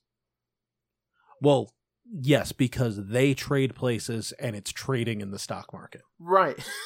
I thought it was just. I never thought of that. I never considered. Fuck. And I never considered and they that part. also use the stock market to trade up to put the Duke Yeah, brothers in the position that they, they were leaving they them. in. trade up. It's Then they trade. it's a triple entendre. okay. I only got the first one. I got the first one and I stopped digging. I was like, okay, now he, uh, Dan Aykroyd is now in the position that Eddie Murphy was in. Got it. You know, and Well, Alfredo, that's why we podcast. it's been a- okay, okay, I got it. We're here. We're living. Yeah, I hope. We're learning. I hope. We're loving. Yeah, I hope someone else um got to experience that with me. That um genuine that genuine realization I just had. I said if this was this was like a video format and the cam like my cam while you were talking, like I'm sure I'm sure there's something funny that could have been done with the expressions I was making that I wasn't aware of because I'm sure I was because I'm because I'm sure I was making them as my brain processed what you were saying.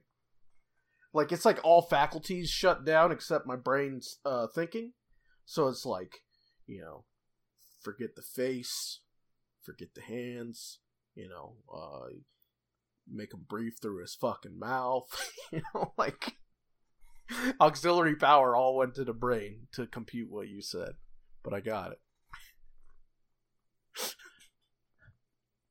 I mean, it's not like this. It's not like this show has presented me as a smart man at any point. So it's not, you know, whatever.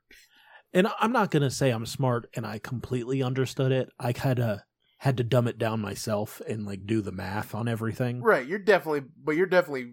This is more your realm than it is mine for sure. Or you're more. You would be more. I have never traded stocks. I in my I know. life. I'm saying. Damn it. See, you're more. but you're here we go. I'm going to.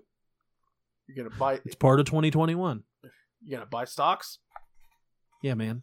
I'm trying to listen. I'm working in a comic book store. Make twelve dollars an hour. I have nothing on the horizon. I got to figure out something. I got to get out of this this Well, comic store rut. well, you can't do what they did because that's illegal. Well, I don't live in New York. I'm not that smart. and you're not I you're not aware of any current inside trading deals that you can step in on and sabotage. No, my idea is to buy into brands that I already believe in, Mm-hmm. And just ride, and that's kind of it. just ride. Yeah. dig it. like I'm gonna put money in and I'm gonna kind of forget about it. I, I dig it. I dig it. I'm gonna be like, all right, 3M, here's fifty dollars. Do something for me, 3M. They're a big company. I'm sure they'll do well. They make band aids and tape. My like I think that's what happened to most of my inheritance money from my grandparents when when they died. It's because I remember talking to uh I remember talking to like a um A broker. like a broker or an accountant, right? And they're saying like, well, you know, we'll give you here's we'll give you like I think I got me and my family, I should say, you know, it wasn't just to me, but like give you fifty percent of your inheritance, and then the other half we can invest. And the only thing I registered was diversify your portfolio because Wu Tang said that in this the Chappelle Show sketch, and I laughed yeah, they it. said diversify your bonds, motherfucker. yeah, yeah. They yeah. didn't say motherfucker. Yeah, yeah, yeah, you know, yeah, I'm not yeah, gonna yeah, say yeah, that yeah, word. yeah. So, but then I think I lost it all because I don't remember anything happening of that money. That are the that that that half of the inheritance. because like the crash happened right then. I believe that was 2006 or 2007. You know, I have a 401k and I have two days to get all that money out Mm-hmm. without any consequences. So I might work on that tomorrow Sweet. and uh, use that money as my investments. Because you know who needs a 401k? With this Uh, Me. in this but in this America, nah. don't even Nobody. Don't even worry about it, bro. We're gonna be Mad Maxing here in like I don't know two weeks, two weeks. yeah, something like that. yeah, something like that. Okay, so ah, okay, so get it now. You get it now. The the I I I understand trading places better than I did before, thanks to you revealing that triple entendre. Well, that's good. Yeah. That's good. Um, uh, like I don't know what to say. I was gonna say like this is a film I'll watch again. Of course, it's a film I'll watch again, but it's not one of those ones that I'm gonna like sneak like go. You know what? It feels like a trading places time. It's like this is one of those like oh, it's on AMC. Yeah, I got an hour and a half. Yeah. It it, it Actually, this film's like two hours. it cruises though, man. It really fucking cruises. Like it get it. It's a very uh, it's a very digestible two hours. I will tell you that um, I did have to pause the movie like six times because I live in a house poop. with two 60 year old people Oh. that don't understand anything, and we got a new modem today. Right. So, new tech, new uh, new technology in the house. yeah, two 60 year old people Mm-hmm. that don't understand just remember the fucking password or take the paper that I wrote down for you and use that. Right, right. Okay. But besides Or or here's a little inside to what's happening in my home right now. My mom is on an Amazon fucking spree. She's just giving Bezos money and she's buying ridiculous shit. And she's ordering it and putting my name on all the labels because she doesn't want my dad to know how much shit she's ordering. Oh. And she has been paying me to lie for her. Okay. today a Christmas tree came in and my dad said, You bought a Christmas tree? And I said, Yes, I did. And then he went and then he went, Why did you buy a Christmas tree? I was on sale. And the only that's the only thing I could think of. I went, It was cheap. Yeah. And he went, Okay. But the other thing that she bought that I have no way of explaining, and I'm glad that he didn't see it sitting at the door, was a 7 Eleven style hot dog roller. What? You got a hot dog roller in your house? We have a hot dog roller in the house. And Pandy time ends. That's how we get Justin to produce this show. Hot dog roller next to the microphone. yeah. um yeah she ordered a hot dog roller and she saw the box sitting in my room and i went the fuck are you doing and she went what's that and i go what do you mean what is that why did you buy a fucking hot dog roller and she said oh they had one at work and it was really cool and i don't know what to do That's Like, how do I lie my way out of this one? How do I lie to my father? Dan, you bought a hot dog roller? I like hot dogs. Yeah. Why? Why'd you buy a hot dog roller? well, Really miss 7-Eleven, Yeah. I guess. yeah.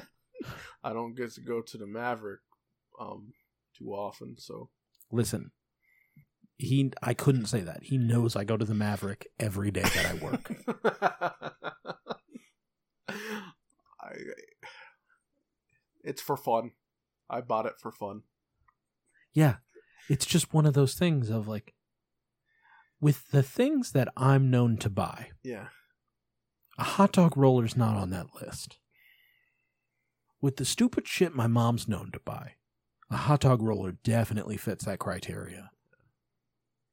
Maybe Yeah, I don't know the explanation for it. I think you just have to in in a scenario like that where you are lying about why a hot dog roller is here. Um I think your best bet is just to really really push the narrative that you like hot dogs. and See, there's an issue with that. hmm, I'm going to end up eating a lot of hot dogs. yeah. I'm trying to lose weight. hot dogs are not conducive to that. No, that's true. Maybe, maybe you can use it as like a ward. You know, like it's like say like, oh, I I want to sit this in my room, and I just like when I wake up in the morning, I look at it, and I'm like, I'm not going to succumb to you.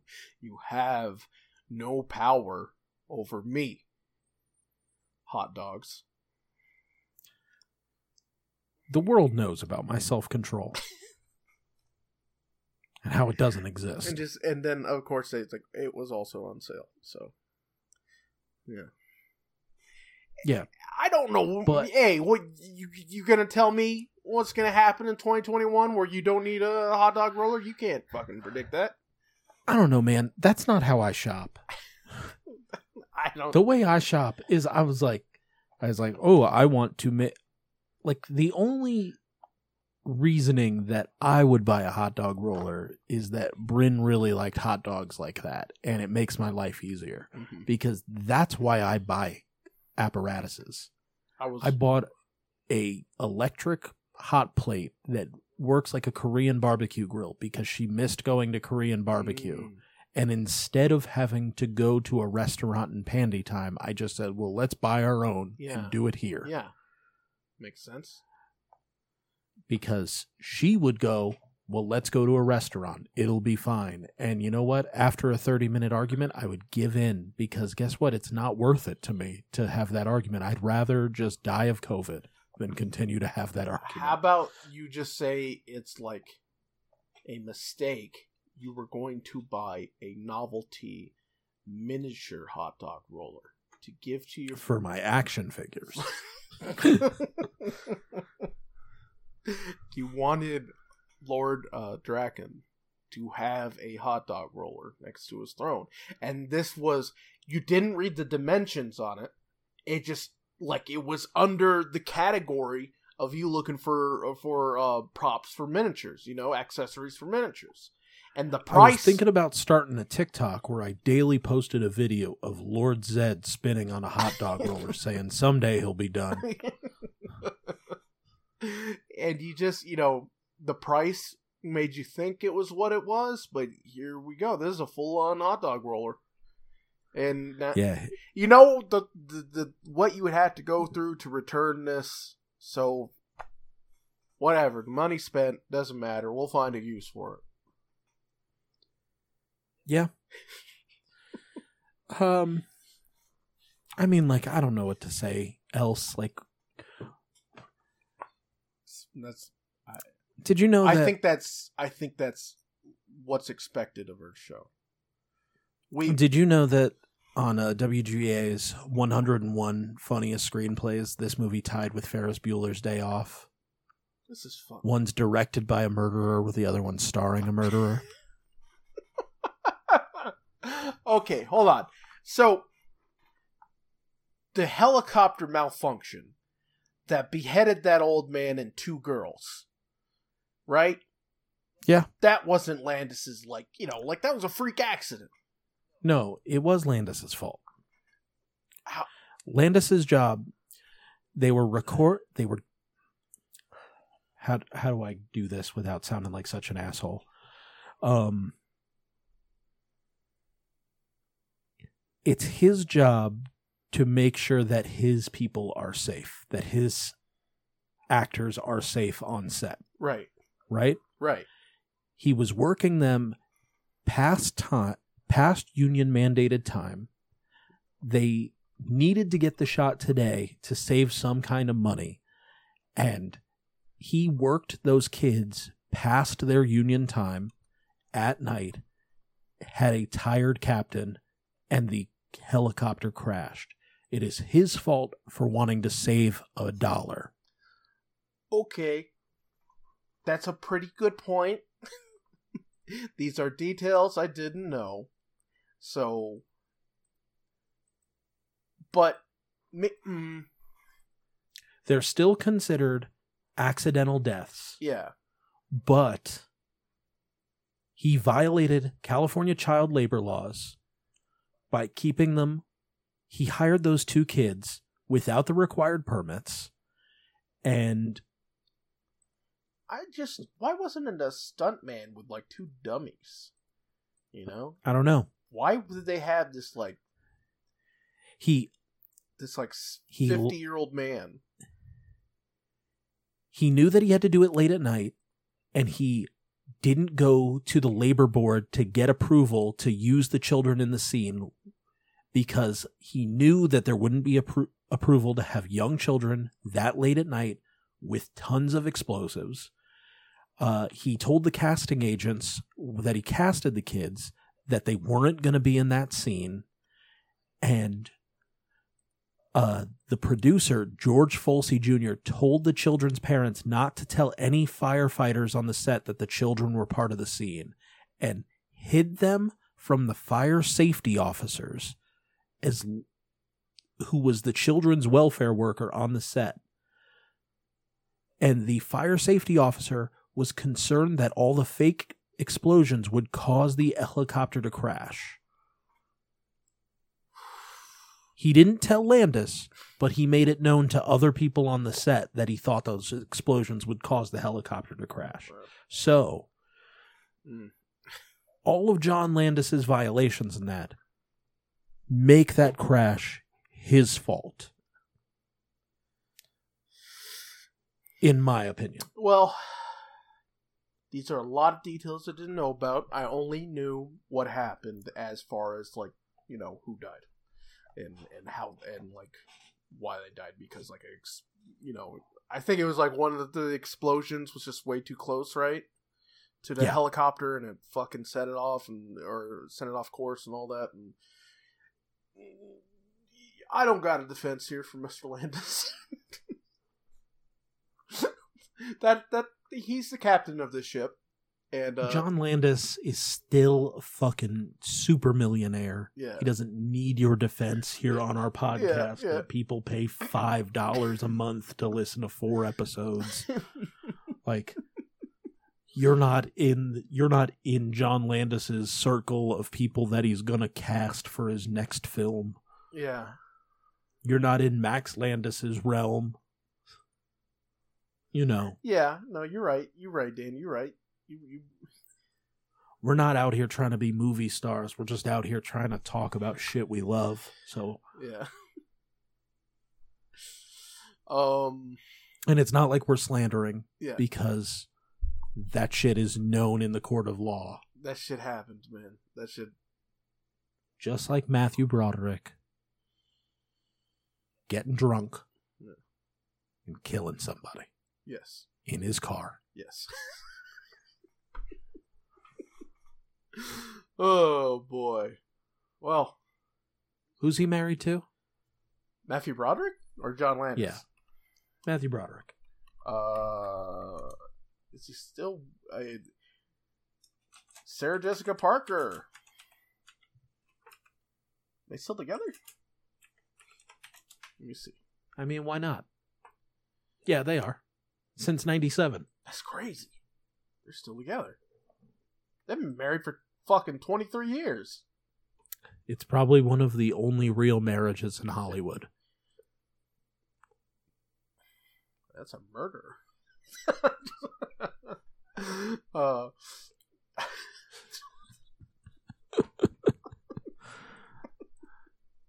John Landis is a murderer too, but like, uh, I don't know. I guess.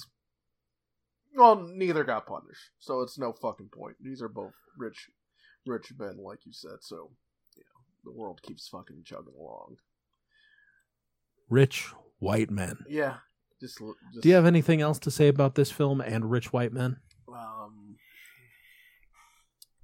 the movie, watch it. The rich white men eat them, and that's about it. It's it's um both statements stand by. It's a very enjoyable film. Like uh, like all seriousness, it's a very enjoyable film. Um, it's a star-making film in several ways. Uh, it holds up. I understand. I'm like I'm never gonna tell anyone how they should be offended by things, and what because you know that's a case to case basis, and especially especially when it comes to racial slurs, you know. But um, And, you know, even though it was done by my man Dan Aykroyd, I don't find blackface excusable in any situation, especially in the 1900s, yeah, he especially in the 19 the 80th er, the 80s of the 1900s. yeah yeah Uh so like that scene could fucking die in a fire. Yeah whoever yeah like maybe I I hope they never cut it because people need to know that doing that shit is wrong. The history needs to exist you also so that people also, know not to repeat it. yeah and you also need to know like like like that's that's different from things that celebrate the stuff opposed to you know where it's just in there as a part of it you know like obviously i'm all for the statues that have been ripped down should be ripped down because history is not going to change without statues that glorify that shit. You know, uh, this Yeah. this should be preserved in the way it is because, like you said, um, like you sh- like you said, it should be remembered and it should also show that it wasn't that fucking long ago. You know, like it wasn't that fucking long ago. So it's it's this shit has always been here. This shit has always been here, and you know, like it's only people say we're becoming so PC and so fucking sensitive. It's like no, we're just not tolerating this shit anymore. You know, it's just been so interwoven into into um into everything that it's just so nonchalant racism how it Yeah. how it's been portrayed and shit like that and now we're just finally going like hey that's fucked and to some people to some people that may seem like we're fucking attacking comedy or losing our sense of humor but no man. We're we're just being more being we're just being more aware of this shit and we're just moving along as a society and growing as a society. This movie it wouldn't suffer if that scene was gone you know? Like but like at the same time that specific detail is pivotal to nothing Yeah, I mean it's how they get the futures, but also there is a scene where they uh you know, tie him up, put tape over his mouth and then get him raped by a gorilla. All, And I he also that's- sees right through. he also sees right through their whole fucking bullshit too, because it's very clearly Dan Aykroyd. Um, I think it's the moment that Dan Aykroyd comes in in blackface, and it's to say he's like, oh, you could look at it as the commentary that blackface never works, yeah, that is. whether in comedy or in a ruse. That's what I mean. Like, why it's like not something that should be um villainized is because it is done in a way where it's just like, no, that's fucking stupid and ridiculous. You know, it's like I'm being had here. What the fuck? You know, I just watched Dan Aykroyd walk it walk in in blackface. you didn't within need the, to take it. within the context of the you know the premise. It's like a Like like And honestly, the way that it was going, like you had Beeks at tits in his face. Mhm. Like they got the the briefcase at tits in his face. Like they didn't need to take it a step further. Exactly. They didn't. He was he, he was he was distracted by Jamie Lee Curtis And her ample bosom. and her ample bosom. Well, I think that that's the end. We've talked a lot about the movie, kind of. Yeah. Not even kind of. We talked a lot about the movie. He did. I mean, it's a- like like you said, it's a I more think- factual podcast because You can't do anything about a funny movie. Yeah. The Yeah, I I think we talked more about the movie in this one than we have talked about a movie since Sidekicks. yeah, yeah. Um, uh, that's a product of it. Like we said, being a funny film, and there's not much we can. There's, there's not like you know, it's not a film where you can mystery science theater or whatever and like improve. No, it's brilliant. It's incredibly fucking funny. We're not gonna bring anything beyond this level that it has. So that's that.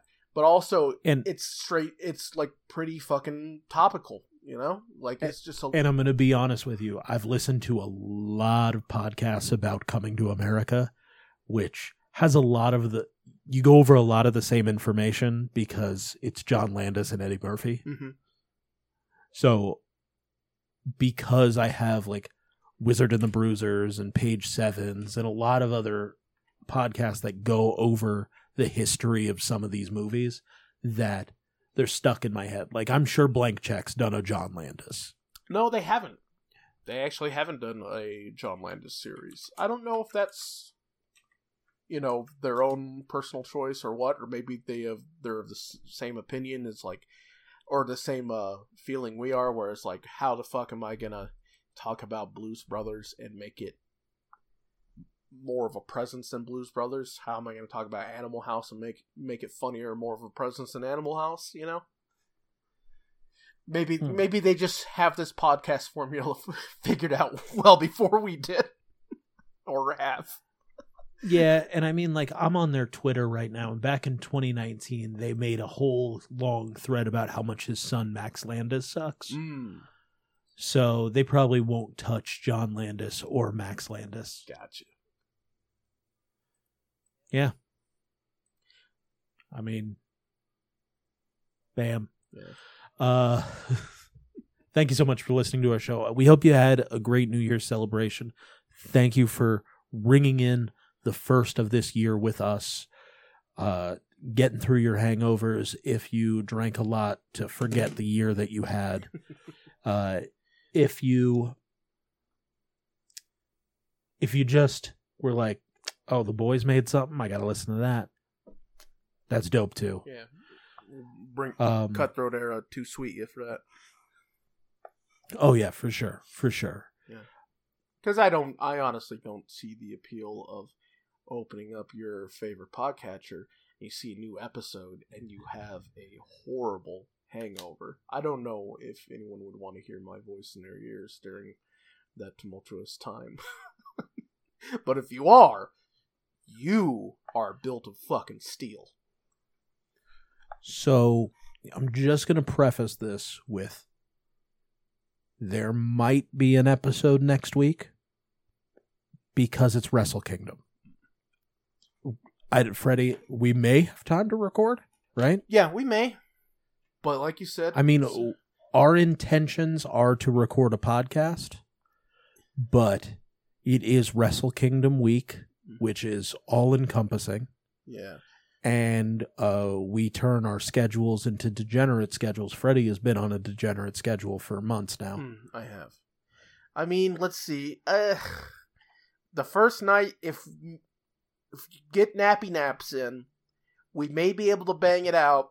You know, like a couple hours before the show starts. If you would be down for that. I don't know about my work schedule. Yeah, exactly, exactly. I'm gonna ask for the days off, Mhm. but that means nothing in the world of the comic book store. Right. So Wrestle Yeah, Wrestle Kingdom. Yeah, Wrestle Kingdom is upon us. So just So we have intentions of making an episode, but there is a slight chance that there will be no episode. But that means a future week in January will have two episodes. yeah, that's all. So we'll make it up to you. It just might not be on Friday. And that's that's just that. Um thank you to Rayner for the use of our theme song. This is the only place to listen to that original theme song. Now, this week, what I want you to do, because it's a new year, I want to try a whole new thing. I want you to stand on the rooftop of your home, penis in the wind. Shout Rainer. Your penis doesn't have to be in the wind. I don't want you to get arrested. If you don't got, But I do want you on at I want you at least above the first floor of your home.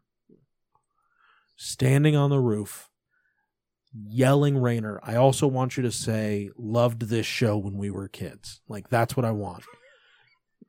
Okay? That's how we're promoting Rainer this week Thank you. in the new year. That's 2021's Rainer promotion. Thank you.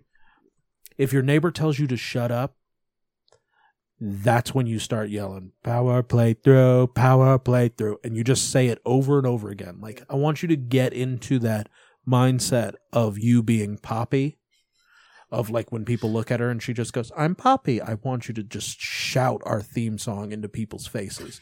I want you to give someone in their 70s a heart attack because they think that you're having a mental breakdown. You're just screaming power playthrough into there, and it has to get incrementally more aggressive. Okay. Have you seen that that's that uh, episode of Reno 911 where Stephen Little thinks he's from the future and he's like all fucking coked out? No, I don't know how. I'm sure. Wait, actually, I'm sure I have. That's all I can picture is screaming. Just well, I mean, no drugs are involved because we're your drug, but just dick out, screaming, power playthrough, like Stephen Littlewood. That is your command word. That is your word of power. For 2021, that's what we want Yeah. from you. Let let them know you love the show. We're kids, and uh, Rainer, uh, Rainer brought you to this brink of madness. And Yes. You know the socials. Follow us on the socials if you don't. Um Freddie, do you have anything for the the outro other than make sure you watch some Brodie Lee, yeah, that's put a fist in the air for the man. yeah. This for the Dark Order. Here on out, Yeah. this is for the Dark Order, y'all. And I think Yes. I thi- think that's Join the Dark Order. Yeah. I have my hand up the way they do in the claw yeah. I in solidarity currently. Yeah, got it up. Put that up. And I guess there's only one way to end the show today. Yeah, yeah, yeah, yeah, yeah.